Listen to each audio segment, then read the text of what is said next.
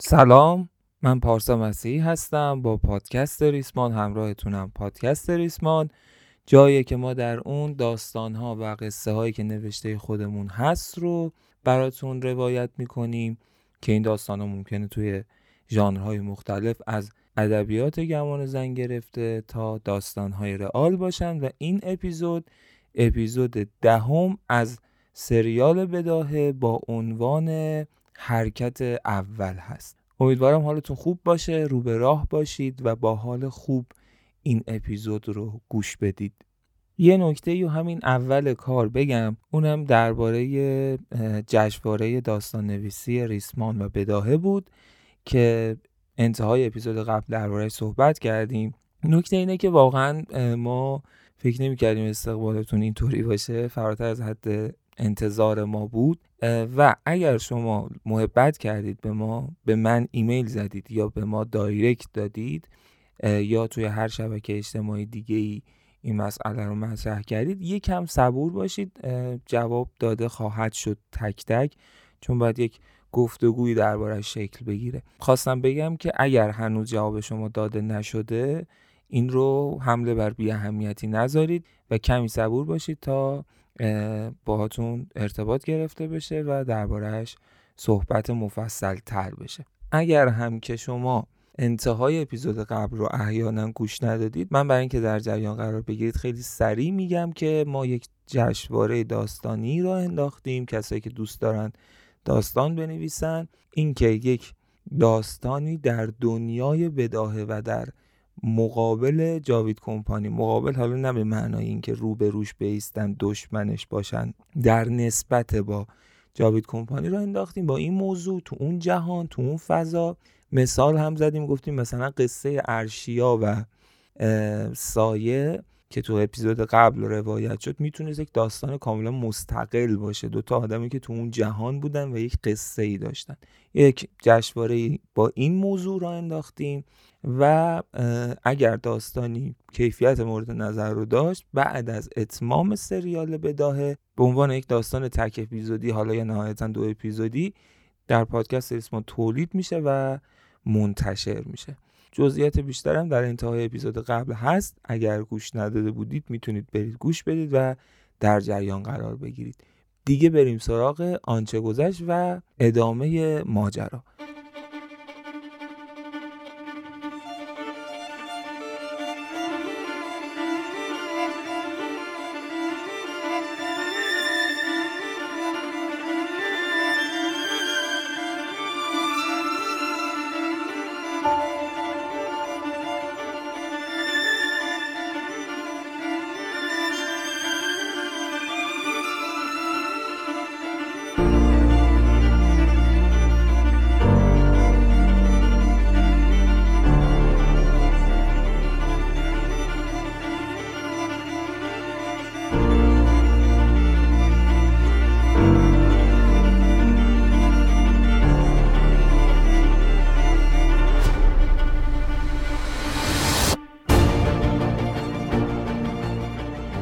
توی اپیزود قبل شاهد بحث بین ماعده و سهراب بودیم که نظریات متفاوتی درباره جاوید کمپانی داشتن.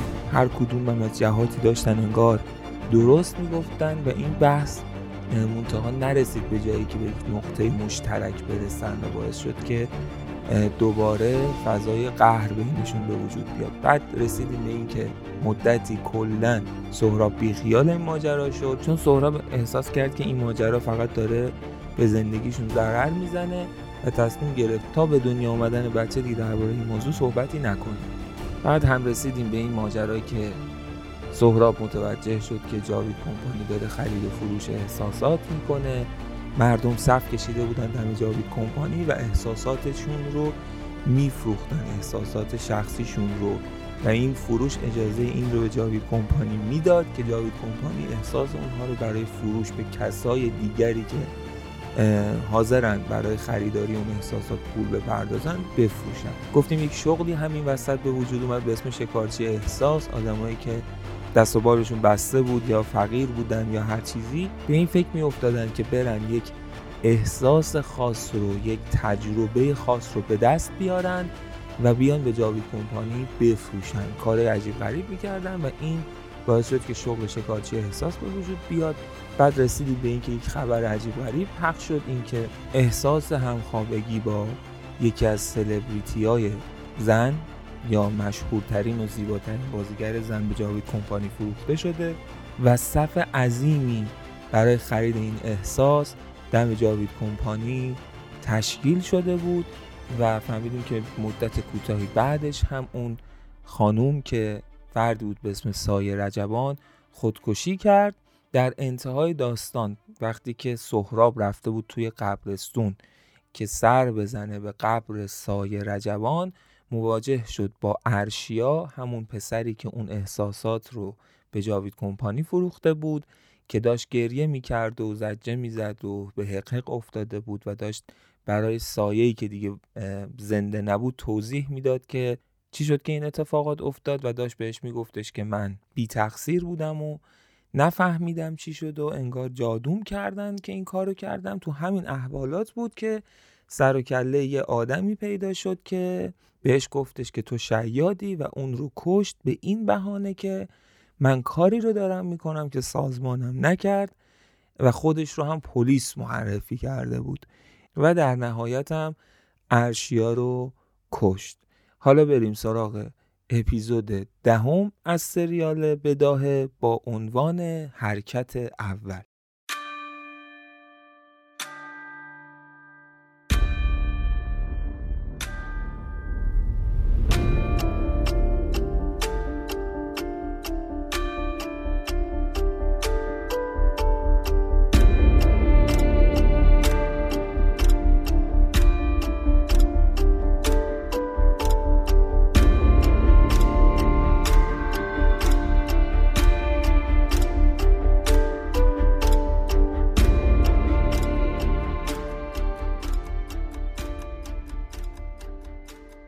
بیست و یکم خرداد ماه.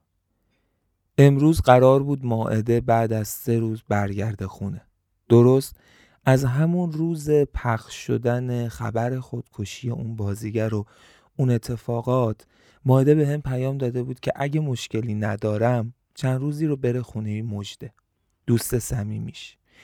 من هم مخالفتی نکردم. فکر کردم شاید حال هواش عوض بشه یکم روحیش بهتر بشه. البته که احساس می‌کردم خبر خودکشی سایه رجبان به گوشش رسیده بوده و می‌خواسته از بحث با من فرار کنه.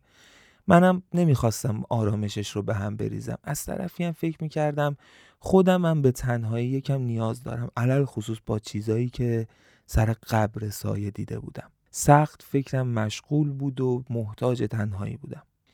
مجد سمیمی ترین دوست ماعده بود. از دوران تحصیل. دوستای خوبی بودن برای هم. مجده واقعا هوای ماعده رو داشت. ماعده هم هوای مجده رو داشت. مثل خواهر بودن برای هم. و وقتی ماعده پیش مجده بود خیال منم راحت بود. چون مجده هم بلد بود چطوری ماعده رو سر حال بیاره و خوشحالش کنه هم آدم درستی بود.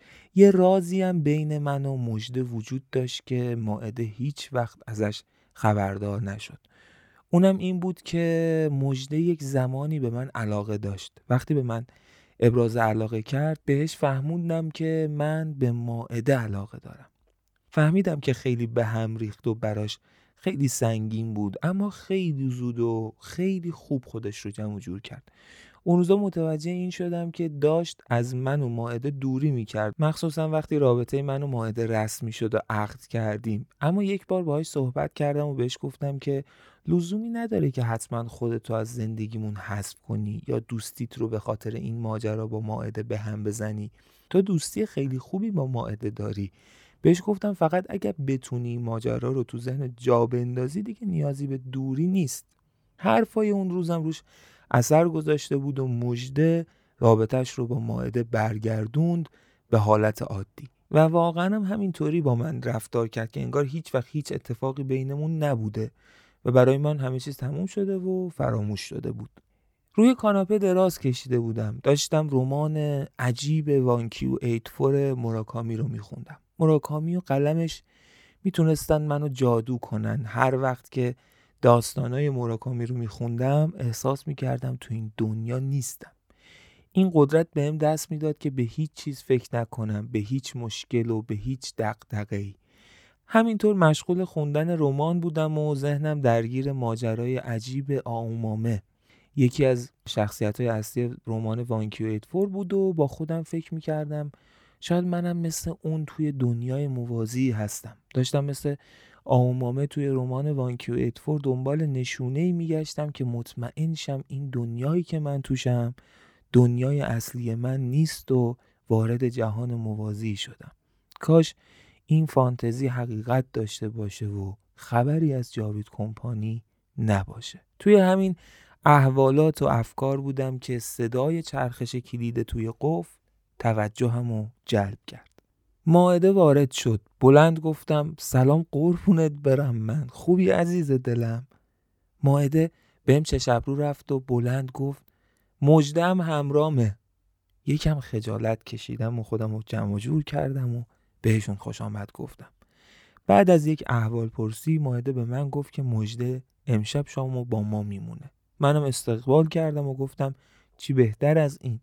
بعدم ماهده رفت توی اتاق تا لباس عوض کنه. من و مجده توی حال تنها شدیم. چند باری به مجده نگاه کردم. نگاهش به من نگاه خاصی شده بود.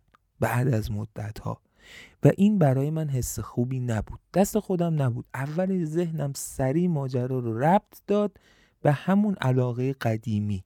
اما چند ثانیه ای که گذشت مجده با تون صدای آروم به گفتش که سهراب باید چند کلمه ای رو باهات حرف بزنم. سرمو تکون دادم که یعنی اینکه میشنوم. مجده بهم گفتش که ببین سهراب تو خوب می‌دونی که من و ماهده چقدر به هم نزدیکیم و مثل خواهر برای هم میمونیم و همه مسائلمون رو هم به هم میگیم. من می‌دونم که مدتیه که بین تو و ماعده بحث های شکل گرفته که یکم رابطتون رو از فرم همیشگیش خارج کرده. می‌دونم بحث ها هم سر جاوید کمپانیه.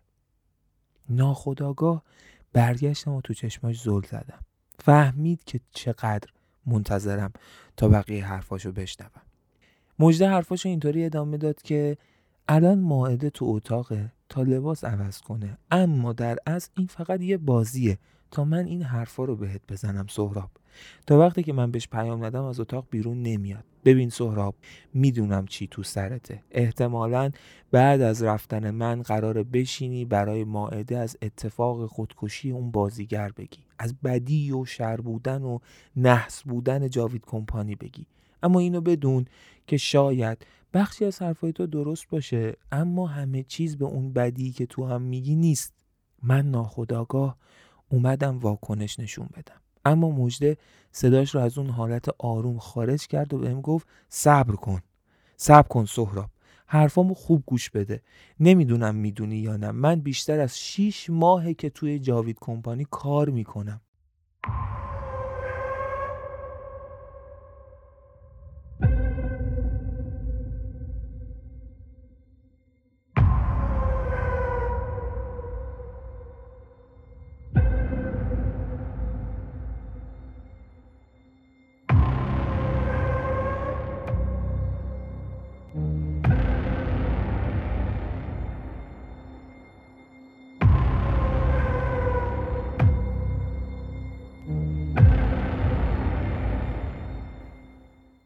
شکه شدم. ناخداگاه بهش گفتم که پس تو این فکر رو کاشتی تو سر ماعده. همیشه تعجب می‌کردم که چرا ماعده یه دفعه اینطوری شده. پس بگو ماجرا از کجا آب می‌خوره. مجده با ناراحتی بهم گفت که نه سهراب این سناریوها رو تو ذهن خودت نچین. آره من از جاوید کمپانی با ماعده حرف زده بودم اما حرف من اصلا این نیست. حرف من اینه که من توی اون مجموعه هم این حرفایی که تو می‌زنی این حرفایی که تو به ماعده زدی با حقیقت فاصله داره. درست نیست. از جام بلند شدم. می‌خواستم برم سمت اتاق ماعده که بهم گفت صبر کن سهراب صبر کن. گفتم بذار حرفای من تموم بشه. ماعده یه آدم عاقل و بالغه و حق داره که برای خودش تصمیم بگیره زور بیخود نزن. ماعده دیروز احساسش رو توی جاوید کمپانی ثبت کرد.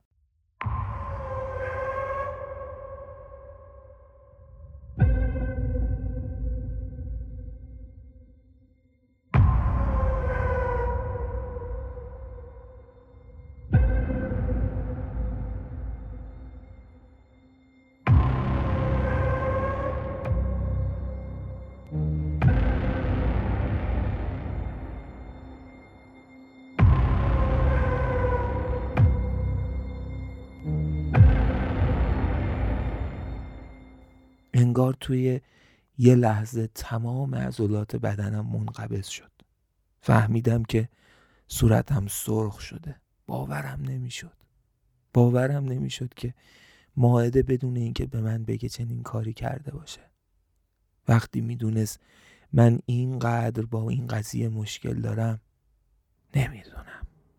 نمی‌دونم اگر توی رستین بزرگ نشده بودم و رسم مهمون نوازی اونقدر توی وجودم مهم جلوه نکرده بود با مجده چه رفتاری می‌کردم. حداقلش از خونمون پرتش می‌کردم بیرون. اما فقط رفتم به سمت اتاق کارم. لحظه آخر برگشتم و با همون خشمم به مجده گفتم فقط اینو بدون که تو هم عین خیلی آدمای دیگه از جاوید کمپانی بازی خوردی ساده لو بازی خوردی که فکر می‌کنی نیت شری پشت این ماجراها نیست. پاهامو گذاشتم توی اتاق کارم. دوباره برگشتم. از همونجا با صدای بلند یه جوری که ماعده هم بشنوه از مجده پرسیدم فقط یه سوالم رو جواب بده. ماعده تو جاوید کمپانی کار دیگه ای هم کرده؟ مجده جواب داد اگر منظورت استفاده از منوی احساسات یا تجربه احساسات دیگه است نه. فقط احساس مادرانگیش رو اونجا سیف کرد. همین. در اتاق و بستم و رفتم پشت میز کارم نشستم. سرم و گذاشتم روی میز.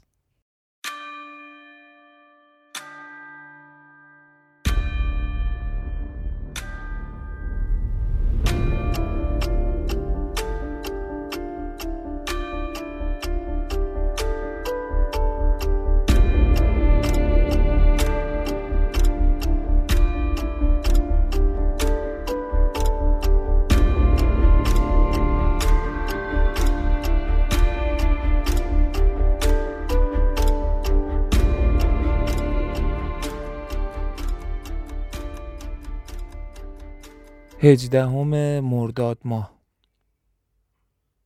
دومین باره که توی این دفتر دارم می نویسم از توصیف کردن حس حالم عاجزم.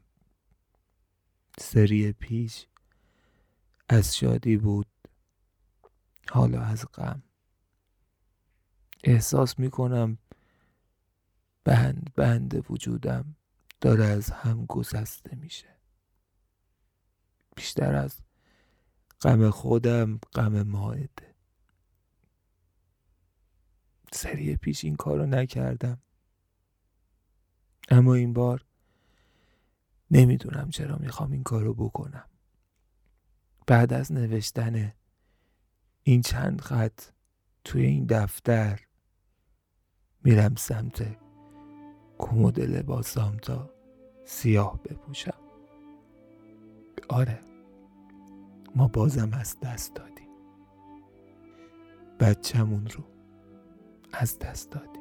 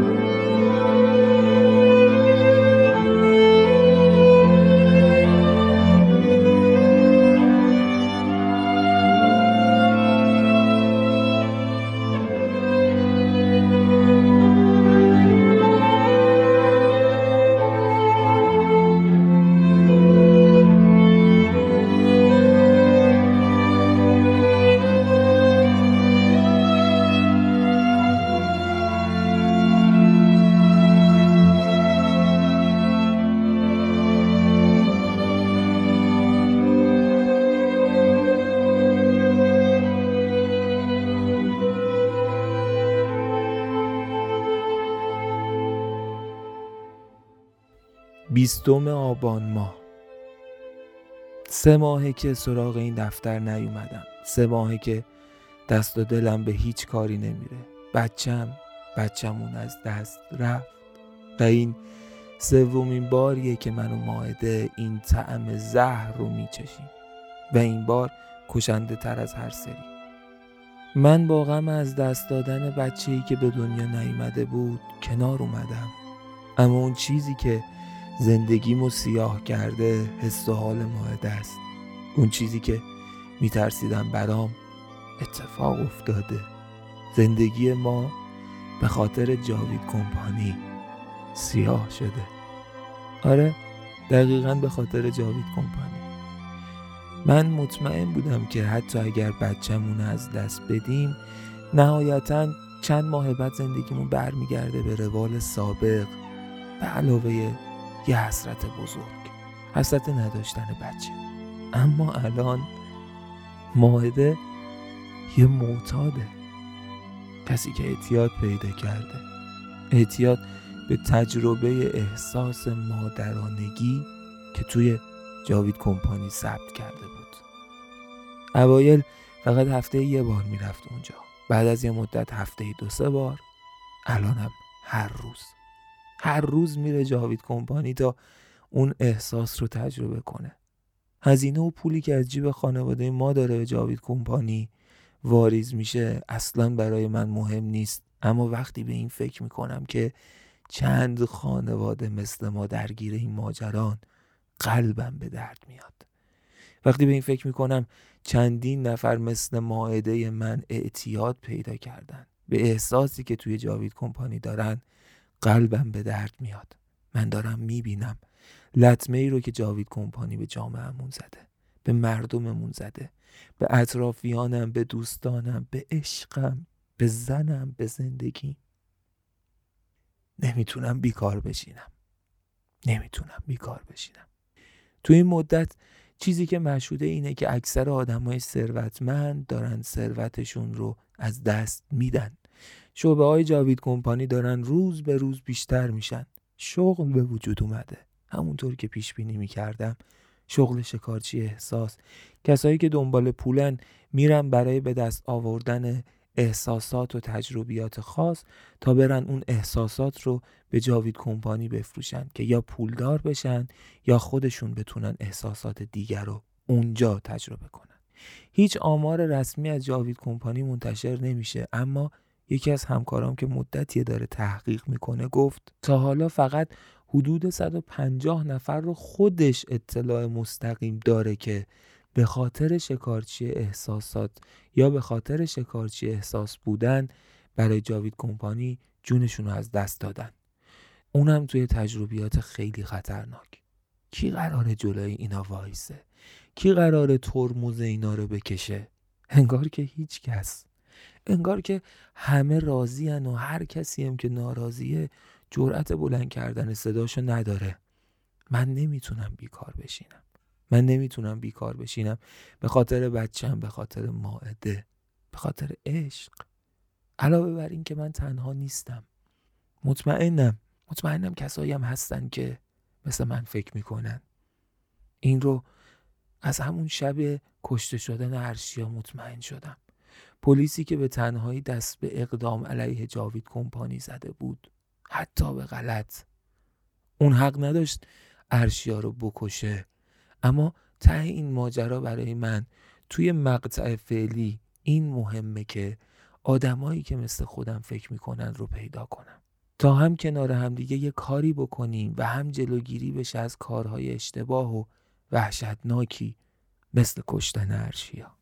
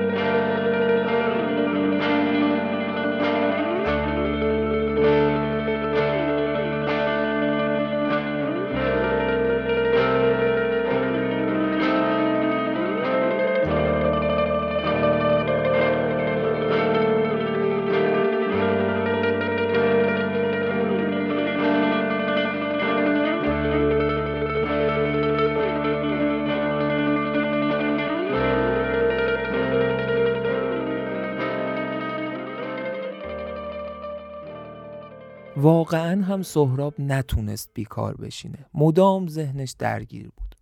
ما الان از دفتر نوشته های سهراب اومدیم بیرون و داریم ماجرای سهراب رو خودمون تعریف می‌کنیم از اینجا به بعدش رو مثل سابق که داستان ها رو این مدلی روایت می‌کردیم. خلاصه خیلی ذهن سهراب درگیر بود. مدام به این فکر می‌کرد که باید چیکار کنه. یه موقع های فکرهای عجیب و غریب و هیجانی به سرش می‌زد مثل اینکه بخواد یک جنبش راه بندازه بر ضد اینها و خودش رهبری کنه ماجرا رو. اما کمی که میگذشت با خودش می‌گفت که این احساسات به خاطر تجربه رهبر بودن توی رستینه که گاهی هنوز هم گریبان گیرش میشه.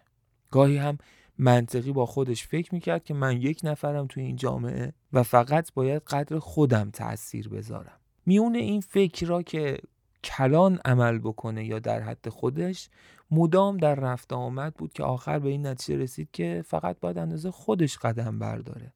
که اگر اندازه خودش قدم برداره اما درست انجام بده اون کار رو اون اتفاق کلانی که باید بیفته بالاخره میفته. چون صدای پای قدم های خودش قطعا باعث می شد که آدم های دیگه هم که مثل اون فکر می‌کنن شروع کنن به گام برداشتن. بازم تاکید می‌کنم دیگه الان از دفتر نوشته های سهراب اومدیم بیرون و من دارم ماجرای سهراب رو دیگه از اینجا به بعد تعریف می‌کنم. تصمیمش رو گرفت. باید حرکت اولش رو انجام می‌داد. به این رسیده بود که یه مطلب جانانه بر ضد جاوید کمپانی بنویسه از ضررهاش بگه از اینکه این ره به کجا قراره برسه از تحلیلاش بگه از نگرانیاش بگه. اون هم با بیشترین توانایی که توی قلمش از خودش سراغ داره. یعنی جون بکنه برای نوشتنش که بیشترین تاثیر رو بذاره روی مخاطبش. این کارو کرد. یه مطلب عجیب و طولانی و تاثیرگذار نوشت. بارها بازنویسیش کرد. با اینکه خیلی توی فضای روزنامه نگاریش اهل بازنویسی نبود. بیشتر وقتی رمان مینوشت بازنویسی می‌کرد. اما اینقدر این مطلب براش مهم بود که بارها خوندش تا بتونه تاثیرش رو بیشتر کنه. بالاخره کامل شد. اون چیزی که می‌خواست شد. به خودش می‌گفت که من بهتر از این دیگه نمی‌تونم بنویسم. حالا سوالی که مطرح بود این بود که کجا باید این مطلب رو منتشر کنه؟ درسته که سهراب خودش سردبیر بود و صاحب مجله هم بود اما این مجلات و نشریه ها تو حوزه ادبیات و سینما بودن و این مسئله مرتبط با جامعه بود. بارها توی روزنامه های مختلف مطالب متفاوت در موضوعات مختلف نوشته بود. مطالب جامعه شناسانه نوشته بود اقتصادی نوشته بود سیاسی نوشته بود اما خب داده بود به همکارانش و مجله های دیگه براش چاپ کرده بودند خودش صاحب چنین مجله هایی نبود و می‌دونست اگر بخواد این مطلب رو توی یک نشریه ادبی و سینمایی منتشر کنه قطعا هیچ تأثیری نداره یا بهتر بگیم تاثیر خیلی کمی داره. برای همین رفت سراغ شهباز امیری معتمدترین صاحب نشریه و سردبیری که خودش میشناخت. با هم خیلی عیاق بودن این دو نفر خیلی صمیمی بودن. همدیگر رو هر دوتاشون خیلی قبول داشتن. رفت سراغ شهباز امیری و توی جلسه دو نفره این مسئله رو براش مطرح کرد سهراب. شهبازم نگاهش به جاوید کمپانی شبیه نگاه سهراب بود. قبلا هم با هم دربارهش صحبت کرده بودن. البته مثل سهراب دست و پا نمی‌زد اما او هم نگرانی های خودش رو داشت و به این فکر می‌کرد که باید یه کاری بکنه. وقتی که سهراب باهاش مسئله رو مطرح کرد که من یه مطلب نوشتم این چنین و آنچنان و از تو می‌خوام که تو نشریت چاپش بکنی و توی سایت ها منتشرش بکنی؟ شهباز نگاه عمیقی به سهراب کرد و گفت سرت به تنت زیادی کرده؟ سهراب از این جواب یکه خورد تعجب کرد. انتظار چنین جوابی رو نداشت. یه چند ثانیه فکر کرد و بعد جواب داد که چطور مگه؟ چرا این حرف رو می‌زنی؟ شهباز خنده ای کرد و گفت پسر خوب تو خودت چند بار تا حالا به من نگفتی که چرا صدای کسی در نمیاد چرا هیچ کس هیچی نمیگه چرا نه اینجا نه هیچ جای دنیا جلوی اینا رو نمی‌گیرن؟ خب اینا یا پشتشون گرمه یا وصلن به یه جایی به قول خودت یا از همه کسایی که می‌تونن براشون مشکل درست کنن آتو دارن. تو فکر کن خودت رفته بودی یکی از احساسات شخصیت رو تو اون روزگاری که جاوید کمپانی می‌گفت من فقط احساسات خودتون رو save می‌کنم و هر وقت خودتون بخواین در اختیارتون می‌ذارم تا دوباره تجربه‌ش کنید اونجا اسکن رو save کرده بودی. بعد حالا که جاوید کمپانی احساس میفروشه اگر قرار بود براشون خطر ایجاد کنی خیلی راحت بهت می‌گفتن که اگر کاری بر علیه ما بکنی احساست رو در اختیار عموم قرار میدیم چه حسی به دست می‌داد؟ کاری می‌کردی؟ نه. من که نمی‌کردم. من که جورتشو نداشتم. فکر می‌کنی تا حالا دهن چند نفر رو تونستن اینطوری ببندن؟ از این ور ثروتی که الان در اختیارشونه بهشون اجازه میده با هر کسی که دلشون می‌خواد زد و بند کنن. مخلص کلوم این که آقا سهراب راهش این نیست که مستقیم باهاشون شاخ به شاخ بشی. سهراب همه اینا رو می‌دونست. با اون چیزایی هم که سر کشته شدن هرشیا دیده بود خیلی بیشتر می‌دونست و درک می‌کرد. اما نمی‌خواست پا پس بکشه. گفت خب تو چه راه حلی سراغ داری؟ دست رو دست بذاریم هیچ کاری نکنیم ساکت بشینیم. شهباز گفتش که نه.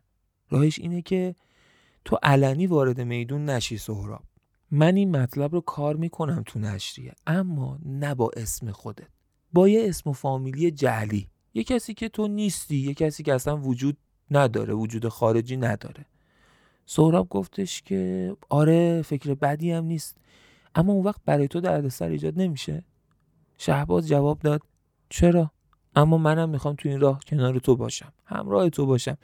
احتمالا بعد از چاپ این مطلب سراغ منم بیان. تهدیدم کنند یا هر چیزی.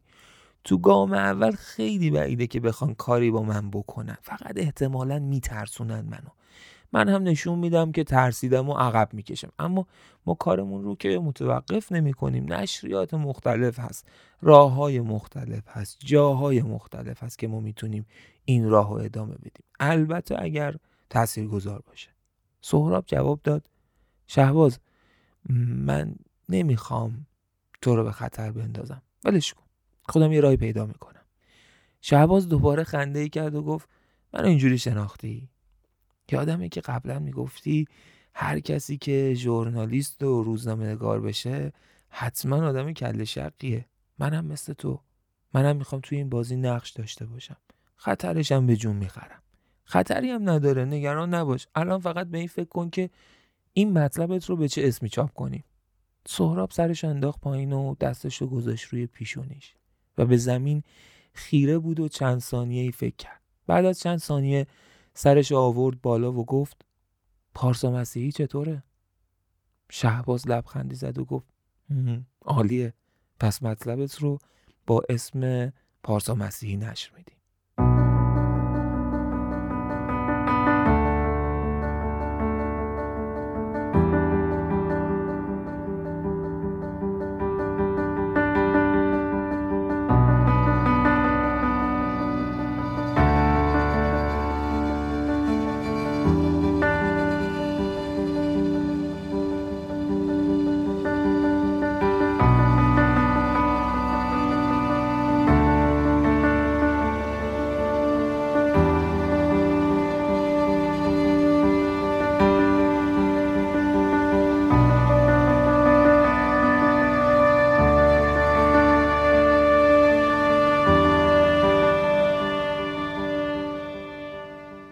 مطلب سهراب با اسم شخصی که وجود نداشت به اسم پارسا مسیحی توی نشریه شهباز چاپ شد و نتیجهش این شد که قوقایی به پا کرد اون مطلب.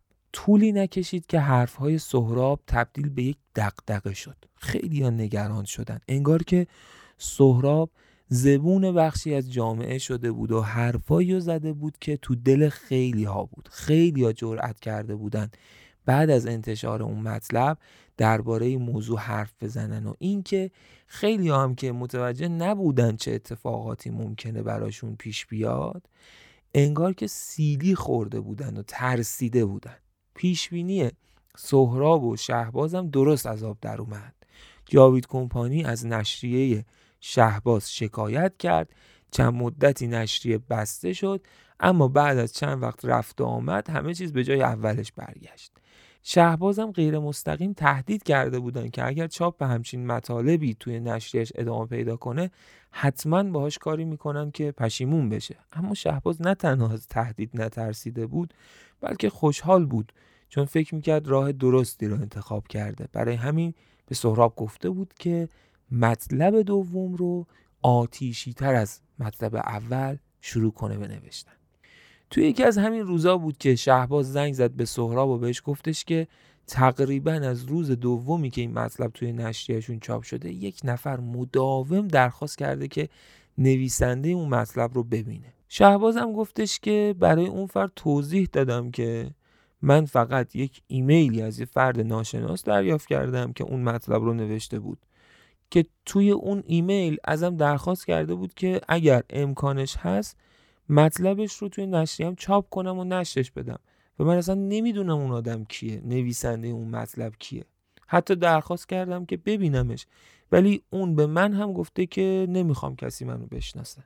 این دقیقا همون حرفایی بود که شهباز به پلیس و دادگاه هم زده بود وقتی می‌خواستن نویسنده اون نشریه رو پیدا کنن. که شهبازم مطمئن بود این پرسجو از طرف جاوید کمپانیه تا نویسنده این مطلب رو پیدا کنه.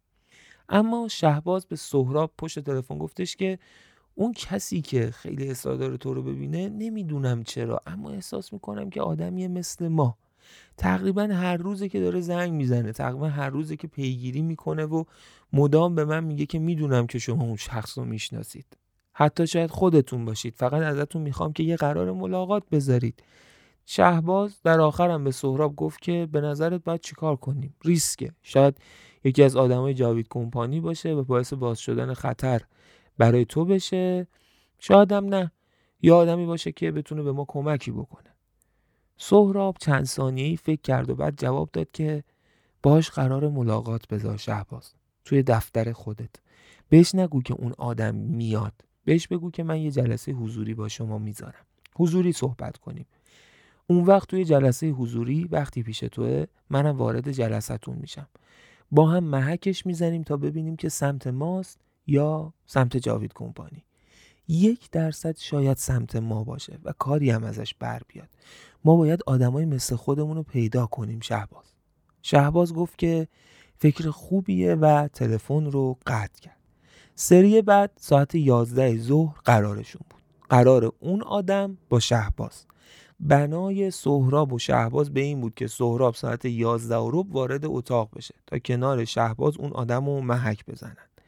سهراب از ساعت یک رو به 11 رسیده بود به دفتر شهباز. رفته بود تو یکی از اتاقا که تراسی رو به خیابون داشت شروع کرده بود به سیگار کشیدن و فکر کردن. به همه این ماجراها به ماهده به جاوید کمپانی به فروش احساسات به شکارچی های احساس به منوی احساسات به مطلبی که نوشته بود به راهی که شروع کرده بودن به خطرهایی که ممکن بود توی راهشون به وجود بیاد به سختی که جلوی روشون بود و به وظیفه‌ای که روی شونهاش احساس می‌کرد. سیگار کشید و کشید و فکر کرد. بعد ساعت یازده و منشی شهباز اومد سراغ سهراب و گفت آقای امیری منتظرتون. سهراب نگاهی به منشی انداخت و سیگار رو توی زیر سیگاری خاموش کرد و راه افتاد به سمت دفتر شهباز. توی مسیر توی آینه نگاهی به خودش انداخت. یقش رو صاف کرد. از توی کیفش اتکلون کوچیکی رو بیرون آورد و به دو طرف گردنش نزدیک کرد و فشردش. بعد از اون رفت طرف دفتر شهباز و در زد. صدای شهباز رو شنید که می‌گفت بفرمایید. سهراب در رو باز کرد. خانومی روی مبل نشسته بود که پشتش به سهراب بود و سهراب نمی‌تونست چهرش رو ببینه. سلامی به شهباز کرد و شهباز به خوشرویی گفت که بفرمایید آقای راستی و اشاره کرد به مبل روبروی اون خانم سهراب از جلوی اون خانم رد شد و رفت به سمت مبلی که شهباز اشاره کرده بود. اما همین که چشمش خورد به اون خانم یک لحظه ایستاد. اون دختر هم وقتی چهره سهراب دید کمی جا خورد. اونا حتما همدیگر رو میشناختن. به واسطه یک دوست مشترک. دوست مشترکی به اسم امید. و اون دختر کسی نبود جز همتا. همتا سامتی.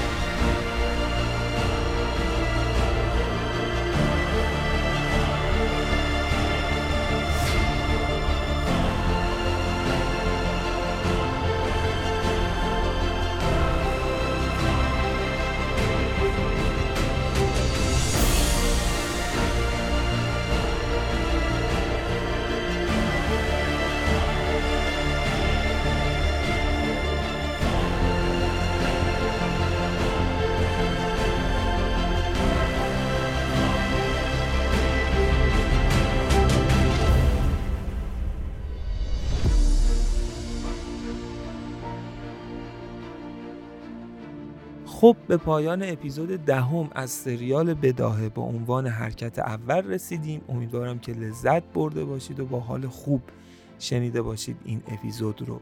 منتظر کامنتاتون هستیم. بدونید که کامنت های شما انگیزه و انرژی ماست. ما رو توی اینستاگرام و توییترمون لطفا دنبال کنید و اگر دوست داشتید می‌تونید برای دلگرمی ما از طریق لینک هامی باش اقدام کنید. اگر به داستان نوشتن و داستان سازی علاقه دارید فرصت جشنواره پادکست ریسمان رو توی داستان نویسی از دست ندین. بازم تکرار می‌کنم که می‌تونید در این باره به ایمیل شخصی من ایمیل بزنید و یا اینکه به direct اینستاگرام پادکست ریسمان مراجعه کنید که لینکش توی توضیحات این اپیزود و همه اپیزود هامون هست. در نهایت مثل همیشه تشکر می‌کنم از تمام کسانی که توی تولید این اپیزود کنار من بودن. متشکرم از محمد سعید محمد رضایی، حنانه محمد رضایی، متین شیر محمدی، محمد مومنی و ممنونم از فاضل خردمند و جواد رحمانی عزیزم. امیدوارم که حالتون خوب باشه. تا پنج شنبه هفته آینده فعلا.